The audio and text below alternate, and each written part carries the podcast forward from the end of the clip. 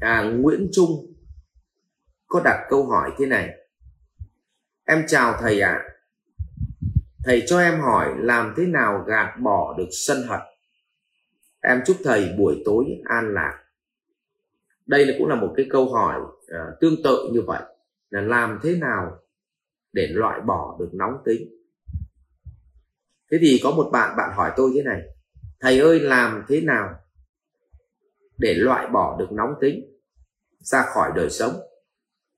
Thì tôi hỏi bạn như thế này, làm thế nào để loại bỏ nhiệt độ ra khỏi ngọn lửa đang cháy?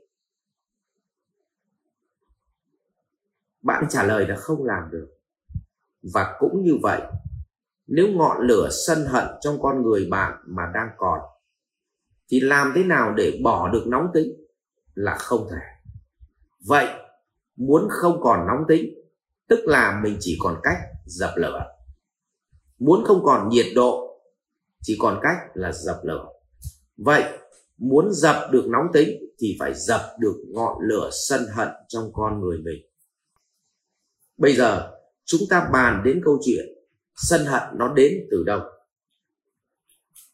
Thì thưa các anh chị, sân hận nó đến từ việc bất đắc như ý, tức là những việc không thuận theo ý mình làm cho họ sân hận, mà nhất là việc nó xảy ra không như ý, lại không phải là ý trời, vì trời là đích biết thằng nào để mà bắt, để mà đánh.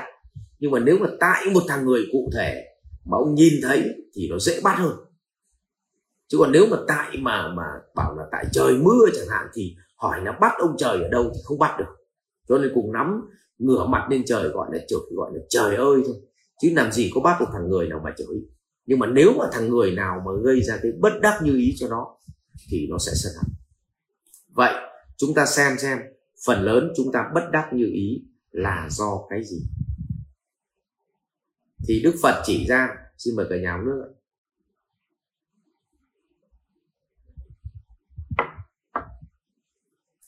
đức phật chỉ ra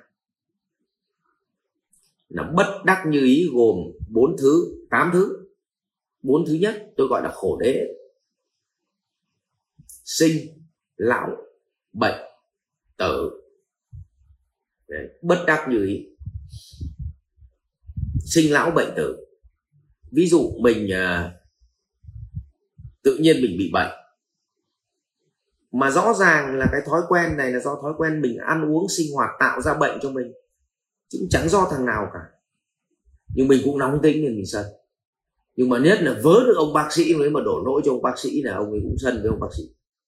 Thế là những người này từ phần lớn là do gì ạ? Do vô minh. À, thứ hai là gì ạ? Người ta sân hận là do uh, cầu bất đắc khổ. Tức là cầu không được. Tức là họ mong cầu một điều gì đó mà họ làm mãi không được. Xong rồi họ đổ cho nhân viên họ đổ tại người nọ, họ đổ tại thời tiết, họ đổ tại covid. Rất nhiều thứ để đổ, nhưng chưa bao giờ họ đổ tại là đồ ngu lắm mày ơi. Và họ tìm cách họ đổ ra ngoài. Họ sân hận, bởi vì cầu bất đắc khổ. Ái biệt ly khổ. À vậy thì cái gì mà mà nó yêu thích mà rời bỏ nó đi, hoặc người nào đấy làm cho chia ly nó đi, thì nó cũng sân hận tôi lấy ví dụ đang yêu một cô gái mà bị thằng khác nó tán hớt cho thì cũng bị sân hận đang thích cái lọ hoa mà để con đánh vỡ thì cũng là ái biệt ly khổ nên cũng sân hận ờ, đang đi cái xe mẹt đẹp thì phá sản nay phải bán nó đi. Ờ, cũng ái biệt ly khổ cũng sân hận như vậy ái biệt ly khổ là tạo ra sân hận rồi à, oán tắng hội khổ.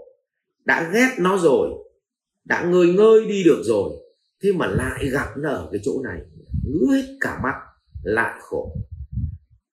Rồi ngũ ấm xí thạnh khổ. Là gì ạ? À? đang ngửi thấy thơm bỗng nhiên có thằng đánh rắm thối thấy khổ. Đang nghe uh, hát hay uh, tự nhiên thằng con nó lại bật kinh khác cũng khổ. Vậy thì bản chất khổ nó đến từ tám yếu tố sinh lão bệnh tử cầu bất đắc khổ. Ái biệt ly khổ, oán táng hội khổ và ngũ ấm sĩ thạnh khổ. Như vậy có tám nỗi khổ của con người mà nằm trong tứ diệu đế, các anh chị nghiên cứu sẽ thấy. Và việc bất đắc như ý, nó đến khiến cho ngọn lửa sân hận nó cháy. Vậy mà điều gì khiến cho việc gì ạ? à? Bất đắc như ý, nó đến ngọn lửa sân hận cháy, thì cái đấy là do tâm tham, sân, si, mạng, nghi. Do tâm của mình nó nó hình thành lên. Ví dụ, anh ở vòng vật chất, anh tham vật chất mà không được, anh sân hận. Anh ở vòng cảm xúc, anh tham định hót, anh tham sự tôn vinh, mà nói chuyện nó không có tôn vinh anh, nó coi thường anh, thế là anh cũng sân hận anh tham ở vòng sinh mạng, anh muốn yên tĩnh, con cháu nó đến nhà nó ồn ào, anh cũng sân hận. Anh tham ở vòng trí tuệ mà anh đang học tập, anh đang nghiên cứu, thì bỗng nhiên có đứa nó gì nó phá anh, nó làm cho anh mất điện, mất dữ liệu. Anh cũng sân hận. Thậm chí anh tham làm nghiệp lực đi giúp đỡ người khác, mà chồng con ngăn cản. Anh cũng sân hận và như vậy, ở bất cứ một vòng nào mà còn tham thì chúng còn sân hận. Vậy, bản chất gốc rễ lớn nhất của sân hận nó đến từ tham và si. Tham mà không đạt được cũng sân hận. Si mê mà không đạt được chúng cũng sân hận. Cho nên, muốn loại bỏ được sân hận thì phải loại bỏ được tâm tham và tâm gì ạ? Tâm si nhưng muốn loại bỏ được tâm tham và tâm si thì không còn cách gì khác. Trải nghiệm. Trải nghiệm. Trải nghiệm. Cho nên cái người mà họ làm ba bốn lần không có thành công và họ vẫn khao khát họ làm thành công, thì trong giai đoạn đó họ cực kỳ khó tính. Nhưng khi họ làm thành công rồi thì bắt đầu họ mới dễ tính trở lại cho nên chúng ta không còn cách gì khác, đó chính là trải nghiệm.